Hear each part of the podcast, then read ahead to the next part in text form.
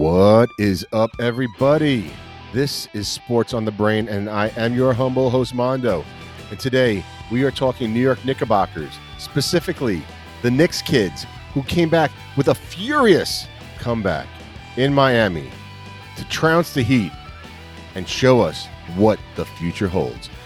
Tunde is in the house to bring it to you real. So strap in and let's get it on.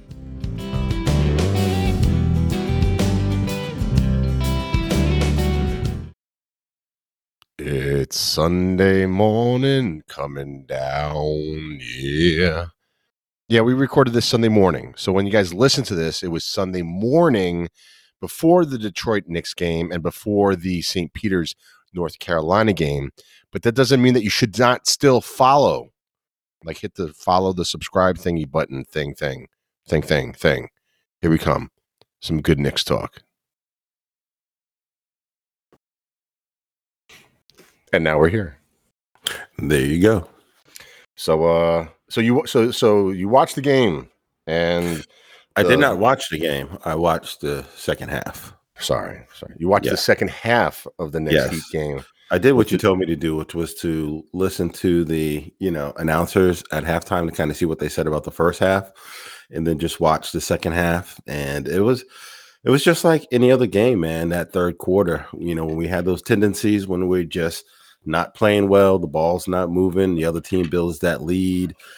And then it was like all of a sudden, late in the third quarter, you know, the young guys started to come in, and it was like the ball started to move. The defense has stepped up a little bit, and they just played hard, man. It was really good to see. I mean, what Yeah. did you see when you saw it live? Well, I mean, it was kind of like you saw like they kind of were just hanging in there. You know, they'd fall down by double digits, then they'd cut back, and then Obi was really, really kind of like help helping. Kind of, he was kind of instrumental in them hanging around in, in the third quarter. And I was like, okay, they're going to kind of start cutting this down, and then.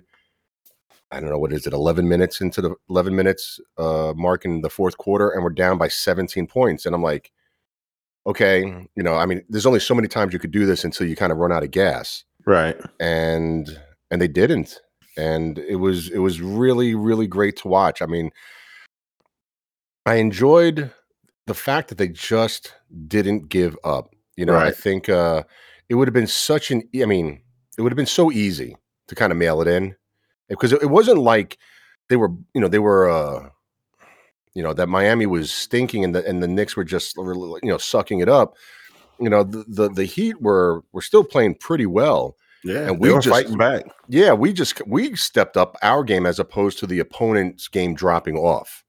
You know, and then you know people could argue, well, they, they weren't scoring. You outscored them. What was it like thirty eight to was it fifteen or something? Yeah, something like that. Some some crazy margin.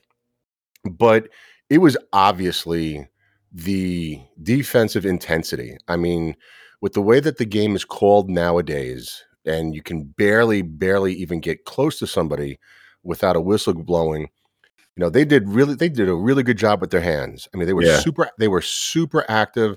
I mean, that steal by IQ Mhm. was textbook. yeah. I mean, textbook. I mean, to play your man, play the lane, and then get the ball out there. I mean, get your arm out there to, to intercept the ball. And then he just, you know, he was like, boom, he jumped into fourth gear right away. I mean, Yeah. and uh, he uh, he was on his mind. He was he was going to the basket, um, and it was uh, it was great. And you you saw that from the other kids. You saw that with Dude, uh, yeah, with McBride when he Yeah. got Lowry like that and just took the ball and raced up the court, and that was a tough layup that he hit in order to score like that too. oh yeah, I mean there was like what was it like three people? I mean, Mhm. I, I don't know even know how he got it off. You know, I thought he was definitely going to get fouled or even blocked, and for him to be able to do that, but that's that's another thing that they did, and you know we talked about this earlier in the season is that you just want to see them um, take it to the basket.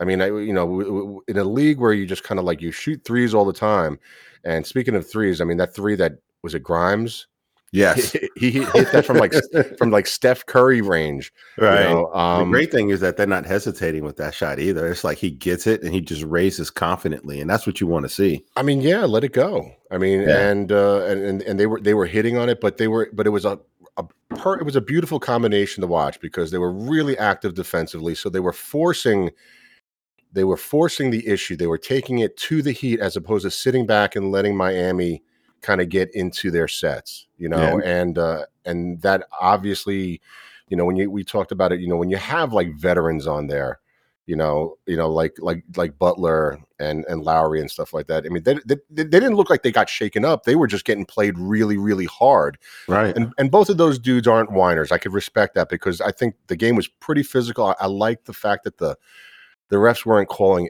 everything. You know, they they called the obvious, but they let them play. But it wasn't like you know sloppy. And yeah, I just I just saw as the fourth quarter progressed, they just you know they they just stayed hot but they kept up their defensive intensity. Yeah, and that was that that was the key because Miami was, you know, it was kept kept. You know, they were they were right there too. And I mean, listen, IQ six humongous free throws. Yeah, to, to, to close out the game. I mean, that's you know, you miss those um, you know, we're, we're not talking about a, a, great comeback win, dude. Just what we said the other night, man, with Randle and RJ missing those free throws in that other game. I, I forgot what it was where we lost. I think it was probably the Nets game, um, when it was such so close of a game, and when your stars are missing them in the fourth quarter like that, you know, you expect them to hit them, and and that's what superstars do. They make those money shots.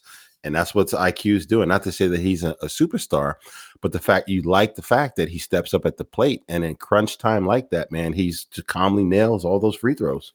Yeah, I mean, t- 20, 20 points in the fourth quarter out of his 23, which is just that in itself is humongous. But just, just to stay on IQ for uh, for a minute, you know, besides hitting the clutch free throws, two things that I really loved seeing, and you tell me if this is what if this is I don't recall really seeing it that much earlier in the season. But two two big things is one, um, pushing the ball. Yeah, I mean, I, I, we saw it from everybody. I think I just just kind of pushing pushing the ball, but the the biggest thing that I really enjoyed seeing, and this this makes you think about, you know, the, the as a point guard, or at least he's a combo guard, right? Yeah, that he was orchestrating I mean, you saw him. I mean, he was constantly he was directing his players. Exactly, exactly. Yeah. He was constantly he was telling, pointing guys where to go, pulling them up, sending them down. He there was a constant, constant, uh, uh, uh you know, contact of like uh, emotion and communication. I mean, that's what I mean. Uh, communications that he was just orchestrating, and it was great to see. There was so much movement away from the ball, and that and that too, I thought was such a such a key factor in that in that comeback win. Yeah, the growth in his game from this year to last year, especially at this time of the year, was last year he was just looking to shoot, right? Now, like you said, which I thought was key, was he was pushing the pace, whether they scored and they were inbounding the ball, he was pushing the pace. Whether it was a defensive stop with the steal or a rebound, he was pushing the pace. And what he was doing too was when we were on offense, and say the defense came back and they they basically you know got there before we could do anything what he would do would like you said was direct the team look to drive and penetrate and he wasn't settling for those three point shots. And so that's what's going to make him a tough cover. When the defense doesn't expect him to do the three point shot or they expect him to drive then he can step back and hit the three and that's going to make him a dangerous player in this league. Yeah i mean if he can hit that three consistently because the one thing that he can do is he's a pretty good ball handler. Um, and you know, he still he does that thing that he he did as a rookie is he has that ability to to to, to dribble the ball and to penetrate, and he gets the defender on his back. Yeah, you know, and, and he kind of slows down, so he, he can create contact. So if he can, I mean, if his three point range improves and he stays good at the line, you know, and then having the ability to penetrate and this whole, if his growth as a facilitator, as an orchestrator, um, continues to grow. I mean, we're still in the market for a stud point guard, but you ha- he's he can he can play the one and the two. Yeah, well, you know, you know he's never going to be your number one dominant point guard, but like you said, he has that flexibility that if you need be in this situation, especially with the second unit, he could run the point for you. And just like RJ has certain things that he needed to do to take his game to the next level, the next thing for IQ is he's got to learn how to create more for others. And once he's able to do that, then that's going to open up his game tremendously, and he's going to be a really good hybrid um, combo guard for us. Yeah, and and he's not a he's not a selfish player. You know, he's he's not somebody that uh um that is always looking for his shot. You know, so Right. if he can create, and I think you know, such a good thing about this this game was you have all those kids, and let's not forget about Jericho Sims and how good he was that he was there. Um, you know, you have all these kids on the floor, and everyone is contributing. I mean, everyone is contributing on both both ends of the court. Um, it gives you that confidence to distribute the ball. You know, Yeah. and guys going where they need to go, or guys coming to get the ball. Um, You saw And- movement on that offense, right? They weren't stagnant. It wasn't like I- one guy was dribbling the ball and people were standing around. just like I mean, Julius Randle is not on the floor, you know, and the ball doesn't start with him and stay with him. And you know, Clyde made such a good point, you know, and, and I think it was it was it was said said in kind of almost defense of of Julius Randle because you know everybody like the and I'm you know I'm not anti Randle. I just think that you know his game is just it's a difficult fit for the team and what we're trying to do and with the players that we have. And so because when when Randle gets the ball, the ball he just hangs on to it for so long and he's he's bringing the ball up and he's pounding it into the paint and like you said everyone stands around and I mean that's pretty much what happens a lot of times when you have a superstar. You know, that's what happened when we had Melo.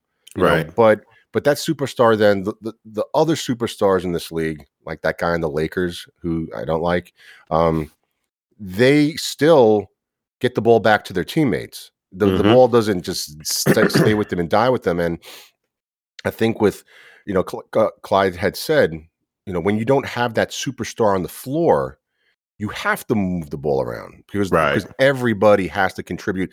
No one's gonna no one's gonna stand around and watch IQ, you know, pound the ball for 15 seconds Right. you know Right. and the, and the same thing with the other guys on the floor everyone gets a chance to touch the ball it's you know it's the old old cliche you know what just just let everybody touch the ball everybody wants to play even if they don't take the shot you know, Yeah. just let the dude touch it and kick it back Dude, so I was thinking at the end of the game last night, I said, you know what? I think this organization needs to be forward thinking and not be like the regimes of the past that just reacted too late and was just trying to do something to save face. I think what this organization needs to do at the end of the season is trade Randle. Trade him while Mhm. his value is high and his contract is not that bad. And you build around this youth, and especially RJ. And depending upon what you can get back in return, in terms of some type of a point guard, um, or however, I mean, I think the Leon and everybody in the organization has proven that they can draft well. Uh, look at the last two drafts; we have a lot more talent on this team. And if they can make a trade, which we've been clamoring about for the last two years, if they can make this trade with Randle, just as Bill Belichick, you know what he does, right? He doesn't keep them to a certain point. He gets rid of them right past their prime and tries to get something in return. And you build around the youth of this team right now. yeah and and and then and with that like Belichick Belichick does is and then you get complementary pieces you get like the Taj Gibsons and and you know and the Derrick Roses you know whether those guys are even going to be here but but players of that cal- caliber that are you know they're past their prime but they fit into what you're doing And they're they're they're not going to hinder the growth of the of, of the of the young younger players. And so it's kind of like that the um, that picture I had sent. I tweeted uh, the other day. I don't know if you saw it, and they were showing you know the eight kids you know on, on the Knicks, and you looked at it, and it's Quentin Grimes, it's Deuce McBride, it's IQ, it's RJ, it's Obi, it's um it's Mitchell Robinson, it's um what's his name uh Cam Reddish, and then uh, Jericho Sims. Out of those eight guys, we drafted seven of them. Yeah. I mean, seven of those dudes, and, and Cam Reddish is just as young as I mean, out of all those guys, what is Obi the oldest? Is he 24? right. Right. So so when you think about it, and Knick fans that- that are out there that are listening to this, that especially if you've been around for a while, will certainly agree, is how often do we draft and keep our players? How often do we draft well? And you know, to your point, I do give because there's been a lot of clamoring for, and including from uh, from us, that you know Leon Rose and the front office and worldwide have got to get something going. You know what whether it's a trade or you know whether you're signing that free agent because you know we've had some questionable free agent signings obviously this year and um and we seemingly haven't been able to make that big splash trade. But that being said they have drafted well. Yes. you know i you know from from what you could see now and and i still i mean the obviously we get an incomplete on cam reddish but i'm really excited to see what he can do next season. I, I hope he's around. I hope he's not traded. You never know because to get something you got to give up something Right. but but i'm with you I, I think that with this core here instead of gutting the roster to get us a superstar point guard get us a really good point guard. Get us a really, really good point guard that can get all these cats involved and trade Randle because you're right. His trade value is high. And on the right team, he's a beast. I mean, he's Yeah. a beast for us at, at nights. I mean, I mean, he's he's he is a f- fantastic athlete and I think a tremendous basketball player. I just For the style of play that we want to go going forward, he just doesn't fit in it. That's all. yeah, yeah, yeah, yeah. You Bottom want- you- line. Yeah, you want a real point guard. I want someone, you know, he doesn't have to give me 24 points and 14 assists. Give me the 14 assists and give me 14 points. Don't Right. turn don't turn the ball over. You know, don't be a don't be a foul machine. Right. You know, if you if you can give me that and you're you're getting these players involved and you could teach them and everything like that. I, that's what at this point right now, and I think that's doable. You know, between the draft that we have coming up and with, with the asset of Randle, um, I'm really, really interested to see what they're going to do because that, I mean, the fourth quarter was just one quarter. It's been a bad season. It's been a bad see- season, but you know what though? This past fourth quarter and throughout some of the games earlier in the year, when these young kids get in the game, they flashed. And so now it's like, all right, let's get them out there a little bit more. Let's see what they can do. And to get to your point about Randle, you know, trade him while he's hot. You know, some of the stats we talked about last week with him being one of only five players in the NBA that's averaging 24 points, 10 rebounds, and five assists a game, you know, other teams look at that and be like, you know what? We can use somebody like that. And if we can get a young point guard, because one of the things IQ said is that they love to push the pace, move the ball around, and they just they just want to fly up and down the court. And we need young kids. We have them right now, but we need honestly, and here's the question with Thibs, a coach to coach that. And is Thibs going to be that coach? Yeah, that's that that that is that I think that is the big big big question because I don't I don't I don't see Leon Rose and Worldwide Wes going anywhere this year. I mean, Right. It, it, it wouldn't make any sense. It's not like they've completely crapped out, you know. So the, yeah, the question is Thibs. I mean, is is he going to be, you know, the guy that's going to be able to develop these these players?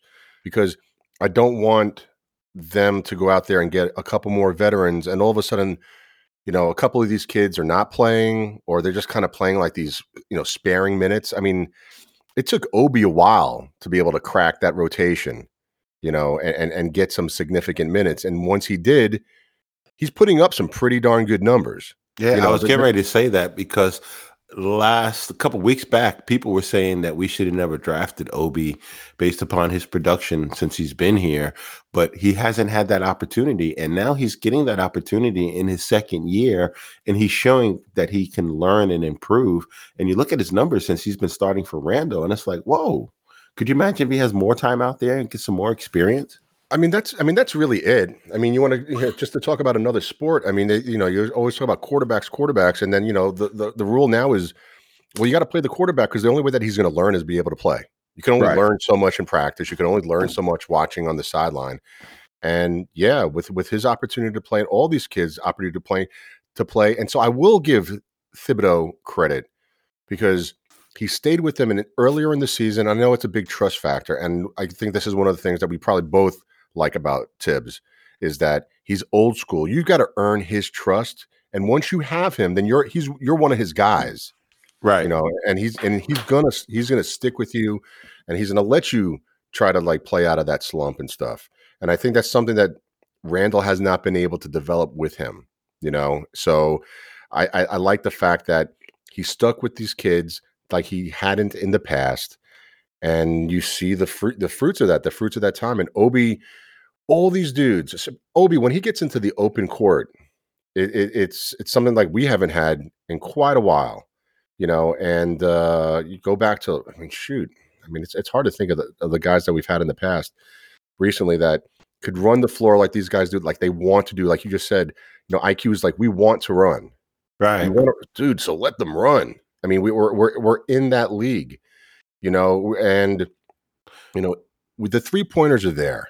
You know, yeah. I mean, we have guys that could shoot them. It just has to become more consistent. Right. You know, and listen, man, if if Obi, just like they were saying last night, man, if Obi can start to become consistent with that three point game, it's going to open up his game so much more as well. And he's he's starting to hit it a little bit. Yeah, I mean, I, I think you know. Do you know? The, do you know why? Hmm. He's getting playing time. Exactly. It, you have more confidence. You know that you know what. If I go out there and I miss a couple shots, I'm not done for the night you know, so you can kind of probably relax a little bit. And I think Obi is one of those players, you know, he's not a guy that I don't want him out on the perimeter, you know, and then kind of trying to put the ball on the floor and take it to the hole all the right. time. I mean, he's, I mean, I, I, you know, I want them all to be able to hit the three, but you know, he's kind of like one of those guys. You want to get them in the open floor. You want to get them running, you know, yeah. and those guys that enjoy doing it, you know, you have him, Jericho Sims, and Mitchell Robinson. You know, it's it's the same story. You know, a big man will get up and down the court if you're going to feed him the ball, you know. And we have the guys that can play way above the rim. And just to you know talk about you know big guy and a young guy. I mean Jericho Sims. You know we we haven't seen much of him so that you can be like, yeah, he's going to be this or he's going to be that. But from what we've seen from him, I love it. I love the way that he plays, his energy. He's got a pretty chill demeanor to him too. He doesn't seem like the stage is too big. No, nope. he doesn't get he doesn't get intimidated, and he's played against some of the big superstar big men in the league and done a pretty good job. Certainly not getting pushed around. And no. uh, I like his game. I, I mean, yeah. I like to see what he's going to do. And you know what? He makes that occasional rookie mistake, bad foul, and stuff like that. But his overall play, I mean, he's got to learn. So he's got to be out on the court just like everybody else. And that's why look, Obi proved that he can shoot the three pointer when he was out in the summer league, right? And so what happens? He comes back, they start practicing, and they're playing now. And since he's not getting the minutes, his his uh, three points aren't money like they were in Vegas. And so just get him out there, let him flow, and let him get into his dunks and stuff like that. And the next thing you know, you hit him for a wide open three in the corner. Hey, he's he's at another level, and it's like, hmm, maybe we did the right thing in drafting him. Yeah, I mean, and we live in this we live in the day and age where if you're a first round pick, you're a lottery pick, you've got to prove it, you've got to show out your first year. Right. And you know, and the, the guys that show out in their first year usually wind up being on the right time, right team in the right system, the right coach, and have that opportunity to flourish. Whereas, you know, you're usually when you're a lottery pick, you're going to a bad team you know, and that's not always, you know, and so you're not necessarily getting the chance or you're not really on a good team. So you're not in a, a particularly good system. And, you know, he he's had a little opportunity to grow. And if he can if he can progress the way that RJ has, and even though RJ's had, you know, his his shooting percentage and free throws recently have leave a lot to be desired, but I'm not worried that that's the way that he is and that's the way he's going to be. Right. You know, I, I think that an off season and and of just kind of like focusing and working hard on those things, those things are going to clear themselves up. Well, listen, but man. Yeah. Prior to the last couple of games, man, RJ uh, was on a roll, and so it's going to be like that, man. There'll be times where you're going to be in roll, you're going to be in a roll for like seven or eight games, you know, and other times you're going to have a game, maybe two or three, where you're not scoring as much. But that's when you got to learn how to affect it in other ways, you know, defense and and uh, passing the ball to your teammates. Well, listen, you know what? Let me let me ask you a question about that because it's kind of like, well, so because RJ is obviously RJ's a starter. He's he's he's in the rotation. He is a a foundational piece. We are going to be building with him and around RJ. So he's a starter. So give me your thoughts. I'm interested in this because you know the kids that we're playing, right? You know, we we talk about how you know they've been great. It's the second unit. So the mm-hmm. second unit has been able to pick up the first unit, but a lot of them have been thrust into either starters roles or starters minutes.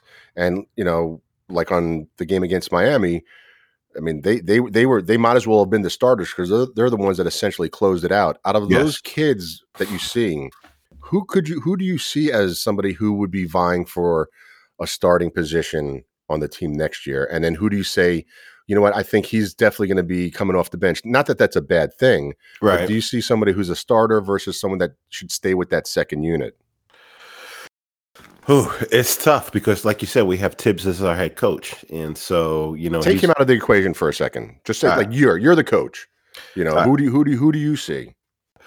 I honestly, out of all of those kids, I would probably say definitely Quentin Grimes. You got to give him more of a starting role in this league, right? And so you got to figure out at that point if he's going to start, then he what are you going to do with Fournier, right? Mhm. So Fournier proved he can play in this league, and he last couple months he's learned how to adjust to his role. But out of the young kids, I'd probably say definitely Quentin Grimes. He's at that next level where if he's not starting, he's one of the first guys coming off the bench, right? Right. Um, it all depends on what you're going to do with your center position. If you're going to trade a Mitchell Robinson, um, do you put Jericho Sims out there and let and you get a veteran center to back him up?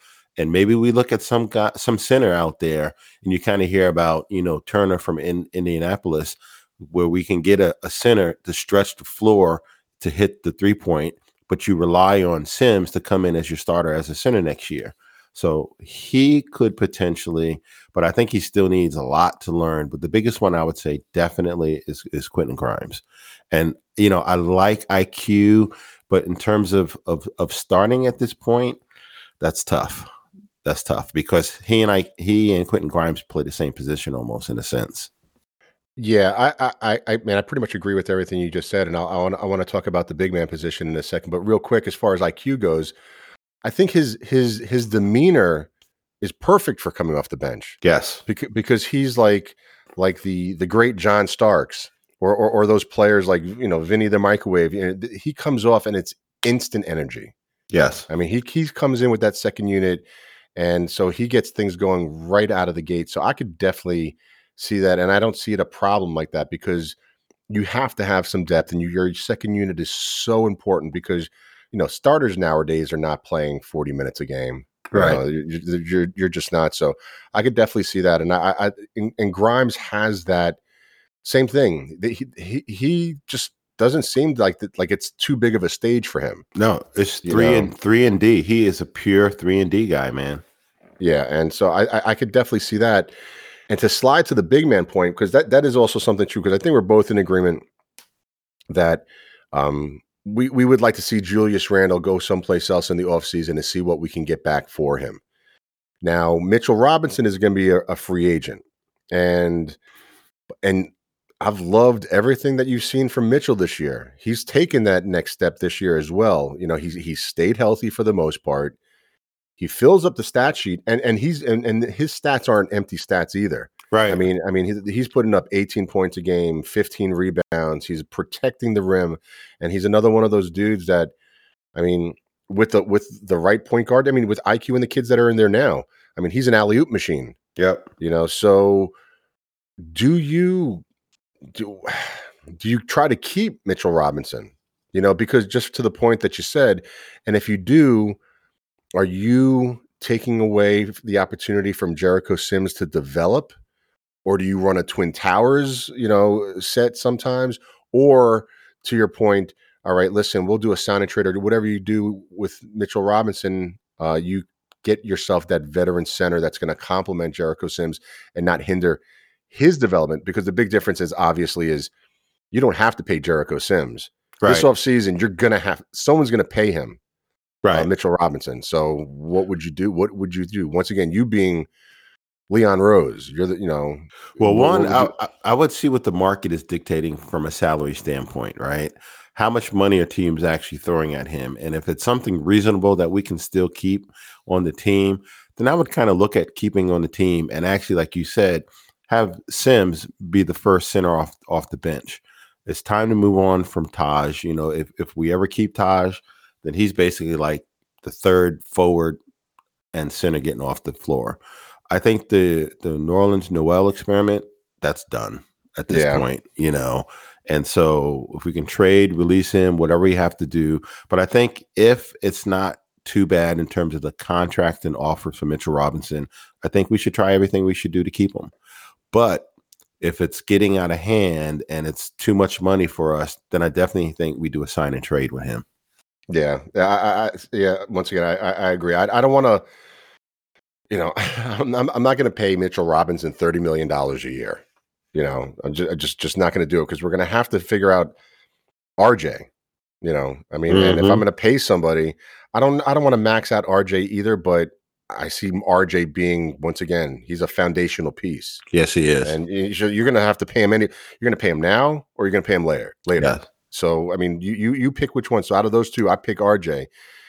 And if he if he is Mitchell, and listen, if I'm Mitchell Robinson, you got need to get what you can get, you know, because he could be injured next year, and that might be it.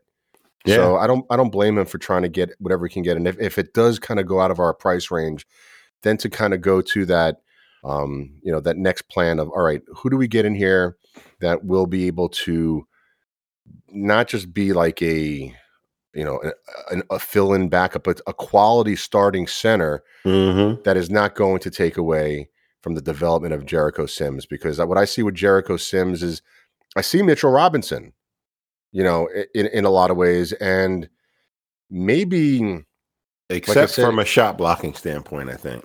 I think from a shot blocking standpoint, I think from um, just just physically, he I, I think that he's going to be a big. We talked about this before. I think he's going to be a bigger dude too. He's a big dude. He, you see some of the pictures of him, and you look at his arms when he's yeah, up by the rebound. He's got some big arms, man. He's kind of like a Giannis. I'm not comparing him. I'm not saying he's Giannis. Everybody out there, no, but just a body body style and type, right? And when you're when you're that skilled and that active and being that big, once again, that's a difficult, difficult and almost impossible to guard because um, you just don't have many guys that are that big and that that athletic. So I would like to definitely see what happens with that, and I hope we can find out find a way to keep Mitchell, or you know, if you can find a short term friendly kind of contract which which makes him tradable but kind of satisfies his financial need right now you know if, if he's gonna if he feels like he can roll the dice for another year or something you know but uh i think we've got some you know we we we talk about it in the past i mean we still have a lot of assets and pieces, and I just don't want to see them gut this team. I, I have the same feeling with this team, a similar feeling to like the team we had when we had Gallinari out there. You right. know, and it was just before Melo, and it was a fun team to watch. Um, they weren't there yet, but you could see the potential, and you could see like Melo was there. And instead of being patient, and getting him in the offseason or getting another player like that in the offseason, you know, you got the team and you got the superstar, but now he has nobody to play with. Right. And I and I want to see I hope I hope they stay t- you know, stay on this track because I think that it, it's going to be they're fun to watch. But even even though that we're five games, I think we're five games out of the 10 spot. I mean, with eight games to go or something. I mean, you it, it hasn't been like those seasons of the past where it's just doom and gloom. You're like, man, we suck, and I don't see any light at the end of the tunnel. It's almost like, man, we got we we were right there last year, and we were expecting big things. It didn't work out for a variety of reasons, but you know, whereas you know the needle didn't go all the way to zero, it just kind of dipped down, and it was like, all right, well, we know what what we have to address. A lot of the same issues that we were missing before. We've got to fix those things. And now we've actually, if you want to look at kind of like a, uh, I guess, a benefit to it, is that because of our record and the, th- the situations, we've had an opportunity to see what we've got with these young kids. Well, listen, today's game, including today's game, which is at 3:30, right? We have eight more games for before the end of the season. And we're what, four or five games out of the playing spot. And so, what do you have to lose to let the young kids go out there and play, right? And with Randle questionable for today's game, don't even think about starting him. Let Obi start again, and you know, see how the flow of the game comes in. and maybe you start putting these subbing in these kids earlier than you normally would with just eight games left to go and see what happens. Yeah, I I, I agree a thousand percent because, like you said, with, I mean, with the Pistons today, you know, I mean, they're going nowhere fast. But you know, after that, we've got the Bulls coming up at the Garden. That's going to be a good game. You know, we've got the Hornets at the Garden. Good game.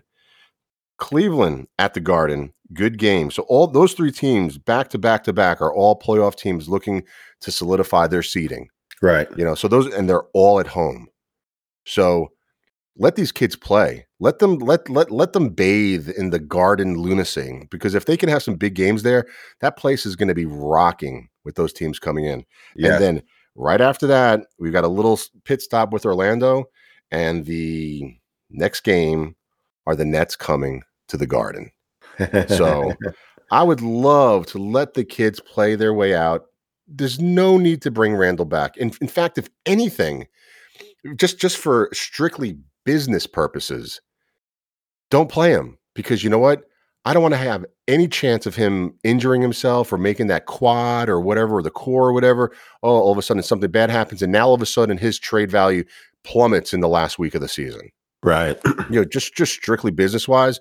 So what if you bench him eh, because of and you and he has an out? It's an injury. So if you bench him, I mean, what are you worried that he's going to get pissed off at you or something? Mhm. I mean, I, I just, I just, I just wouldn't, and I'd let these kids, like you said, I'd let them finish out the season. I would keep Obi in that starting lineup, and this is the best. You- we're we're going to be playing playoff teams to finish off the season, and they could really, really, really um, end the season on a high note. right. You know, if they can put they can put together a handful of wins against these good teams, and maybe take out these teams that are just not that good and that are out of the playoffs like we are. And and go into the offseason feeling good and having some healthy assets to trade and you know it, it's good to have the problem of figuring out how do how do we keep these guys because we've got a lot of pieces that we want. How do we figure out to make them stay and fit and who's going to be the one that's going to kind of like orchestrate it is it going to be Thibs or is it going to be somebody else? And because you know what you got and you know like well you know what? He's still a good fit or maybe he's not and we'll see what might be you know the the next step and hopefully the the growth and evolution of the team. Well, you know, it's interesting too. We're, talking about such a young team and, you know, potentially trading to get a point guard that's young enough, you know, like we talked about uh, Jalen Brunson or, or, uh, what is his name? Um, Co- Sexton Coxon. What's his name from Cleveland? That is um hurt right is now. it sexton Sexton Collins, right? or something like that something like that, right? So one of those point guards next year. But the other thing too is you hear about our um the draft pick that we stashed in the European League who's playing right now. He's the he's a point guard. yeah yeah That kid Jokis Joka Betis or something. What have they what have they said about him Well, he's playing right now in one of the hardest European leagues right now, and he's a point guard. So they're saying that you know he knows how to manage a game. He knows how to get the other guys involved in the game. Uh, he's not the greatest of scorers, but his his shooting is improving, and so you know it'll be interesting to see what at, at what point they bring him aboard next year. And I think they're trying to get him to come to the summer league uh, to see how he performs, and then if he does well, maybe he comes to the Knicks next year as a understudy point guard to see how they can develop him for the future. always always looking at the glass super half full. And that's what i love. And and the Knicks this year have at least now at the second half of the season have given us the opportunity to be able to do that.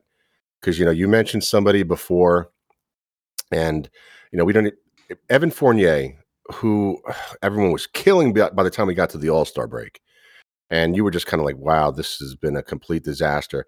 And i still don't i still think that if you can trade him in the offseason he's played well enough. He hasn't tanked. He hasn't given up. I give him credit. He has not let all the talk and everything like that um kind of affect uh, you're right affect his game. In fact he's played much better in the second half and i think that's a testament i think that is a testament to the coaching staff keeping these guys together but i give the credit to this team because you know we've talked about this in the past and this goes with any with any sports team is these guys for the most part seem to really enjoy playing with one another Yeah. You know, you, you you get a pretty good sense that there's a good there's a good amount of chemistry here. You never know what goes on behind closed doors. I think if anything, once again, uh, I think if you know Julius Randle, I mean, if you if you remove him and that personality from that locker room, I don't th- I don't think the locker room suffers at all. In fact, No. it gets it gets better. Yeah. You know, so you know we've got we've had guys that have th- this team as as as disappointed as we are is that we're not you know look looks like we're not in a position to make it get into the playoffs to make a run. I give them a credit once again. The thing that we loved about them last year is that they did not give up. You know, they've shown a they've shown a lot of grit. They've shown a lot of guts, you know, and I think for a team that plays in Madison Square Garden, you know, that's all we want. That's all Right. we want from our team is, you know what, guys, play your tails off. Don't give up. Play hard. And we will we will stick with you because I'm sure you guys out there that are if you're a diehard like Tunde and I, is you you're gonna root for this team. You know, as far as having a losing record, I'm I'm not gonna bash these guys. I love these guys. You know, you you just you know you hope you know that next season, the front office and the coaches do what they need to do to help these these guys grow and this team now take the next step that we were hoping that they were this year. But sometimes you know you got you take a step back and then maybe you take two steps forward. Well, you know, I was just thinking about that, and we said that earlier in the season. But, you know, the Knicks of last year outperformed and exceeded everybody's expectations. And with the roster that we had, you know, and the young players, you know, we were trying to figure out what was going on.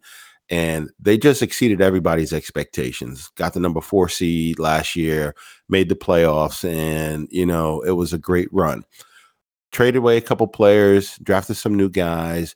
And we said this earlier is the fact that, you know what? Unfortunately, sometimes you have to take a step back in order to grow.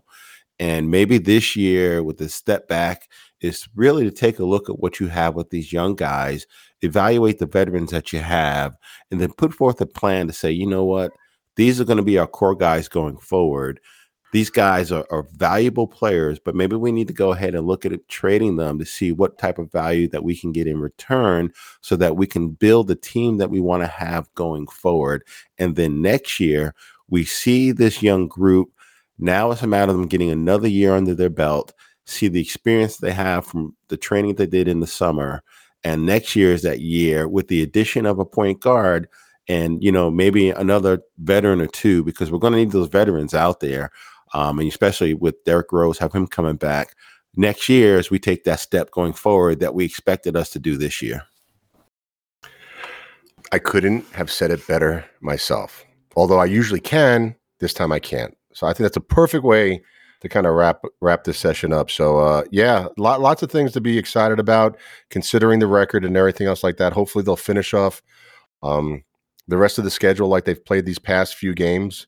Um, and I, I certainly think that they can. I, I, I don't see why not. I, I'm excited about uh, watching them play the rest of this way out, and then hopefully we'll be able to get a maybe we'll talk later on this week or something like that and talk a little bit more see what see what comes up but yeah it's uh it may not be exactly what we wanted but um i think there's definitely that light at the end of the tunnel and it's it's a little bit brighter now than it was uh back in november Definitely. There, there's hope. I mean, listen, this team has talent. It's obvious we have talent. Now it's a matter of putting a couple more pieces that we need, the right pieces, and then continue to develop it. And you know what? We're not next year away. We're a good two to three years away from really competing on an everyday basis, year after year. and that is the wise Tunde, the second most knowledgeable Knick fan on the planet Earth. And we will talk to you guys soon. So, what do you got to say, Tune? Peace out. Love you. Talk to you next time. Go New York, go New York, go. Go New York. Go New York. Go. Peace. Out.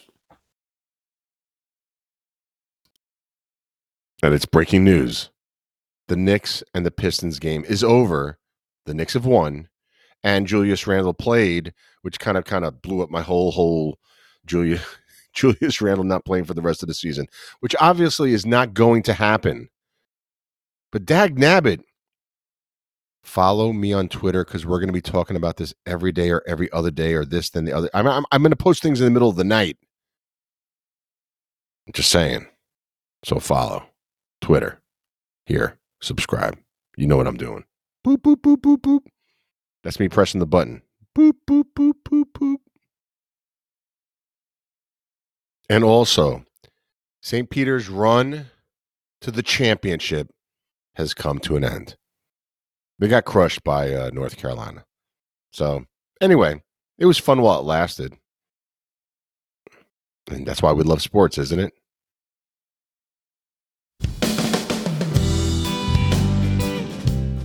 Another episode of Sports in the Brain in the books. And we have been talking New York Knickerbockers. And although Knick fans, I feel it. This hasn't been the season that we have wanted it to be, but the future looks good. As long as the front office does what they're supposed to do, good things lie ahead.